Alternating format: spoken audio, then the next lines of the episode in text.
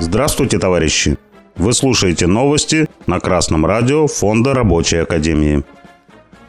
Сегодня в программе. В оборонных предприятиях Свердловской области усиливается нехватка кадров. Собственники российских предприятий отказались от добровольного взноса в госбюджет.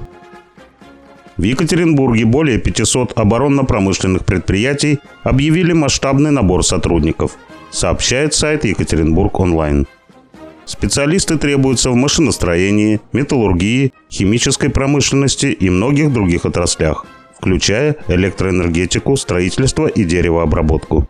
В частности, предприятие «Уралвагонзавод», один из крупнейших поставщиков военной техники для Министерства обороны, прибег к помощи федерального телеканала «Россия-1». В новостном сюжете было объявлено, что Уралвагонзавод ищет сотрудников со всей России и готов обучать их. Работникам пообещали не только хорошую зарплату и условия труда, но и продленные группы в детских садах в связи с удлинением рабочей смены, а также найм квартир для иногородних. В целом, по Екатеринбургу для привлечения новых работников предприятия устраивают ярмарку вакансий, которая пройдет в Дворце молодежи 28 февраля. Подобное мероприятие было организовано в ноябре прошлого года. На тот момент 24 завода, участника ярмарки, объявили набор 1200 сотрудников. Сейчас необходимо привлечь 2000 сотрудников. Хорошим знаком является то, что среди вакансий на оборонные заводы также присутствуют медики, преподаватели и коммунальщики. Следовательно, в отдельных случаях все же есть понимание, что выполнение гособоронзаказа завязано на производительного работника, а значит, необходимо обеспечить охрану его здоровья, повышение квалификации и жилье. Тем более это необходимо в условиях дефицита рабочей силы. Однако хорошие начинания так и останутся лишь в отдельных случаях, если не будут поддержаны как можно большим числом организованных рабочих. Интересы государственной безопасности требуют строгого соблюдения интересов рабочего класса. Российский союз промышленников и предпринимателей отклонил идею добровольного взноса крупных компаний в госбюджет – об этом заявил глава Союза Александр Шохин в интервью РБК. В середине декабря прошлого года первый вице-премьер Андрей Белоусов предложил крупным российским компаниям сделать единовременный добровольный взнос в госбюджет для преодоления дефицита, который по итогам прошлого года составил более 3 триллионов рублей.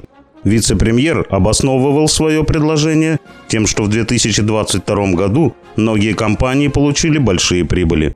Однако собственники после почти двух месяцев обсуждения объявили идею добровольного взноса нереализуемой. Такая позиция вполне ожидаема. При капитализме главная цель производства для собственника – это прибыль. Прибыль – это неоплаченное время труда рабочих. С точки зрения собственника, это неоплаченное время должно только возрастать, а издержки только снижаться. В этом капиталиста не переубедят ни угрозы экономической стабильности, ни подрыв государственной безопасности. Крупный капитал предпочитает переложить все издержки на мелкий капитал и самозанятых трудящихся. И поэтому предложил увеличение налога на прибыль для всех на полпроцентных пункта. К чести Министерства финансов, оно эту инициативу отклонило. Но капитал, захватив производство в нашей стране, продолжает выжимать миллиарды прибыли из рабочих и не желает даже лишней копейки потратить на общее дело. В это же время тысячи трудящихся, чьи сбережения гораздо скромнее, понимают общественные интересы в условиях специальной военной операции. И регулярно, а не единовременно, совершают добровольные взносы в помощь фронту. Ситуация с единовременным взносом показывает – Капиталистическое государство не может требовать от капитала, а может лишь просить. И даже в чрезвычайных ситуациях довольствоваться отказом. Но не таковы рабочие. История показала, что организованный рабочий класс – это действительная сила, которая требует и которой подчиняются.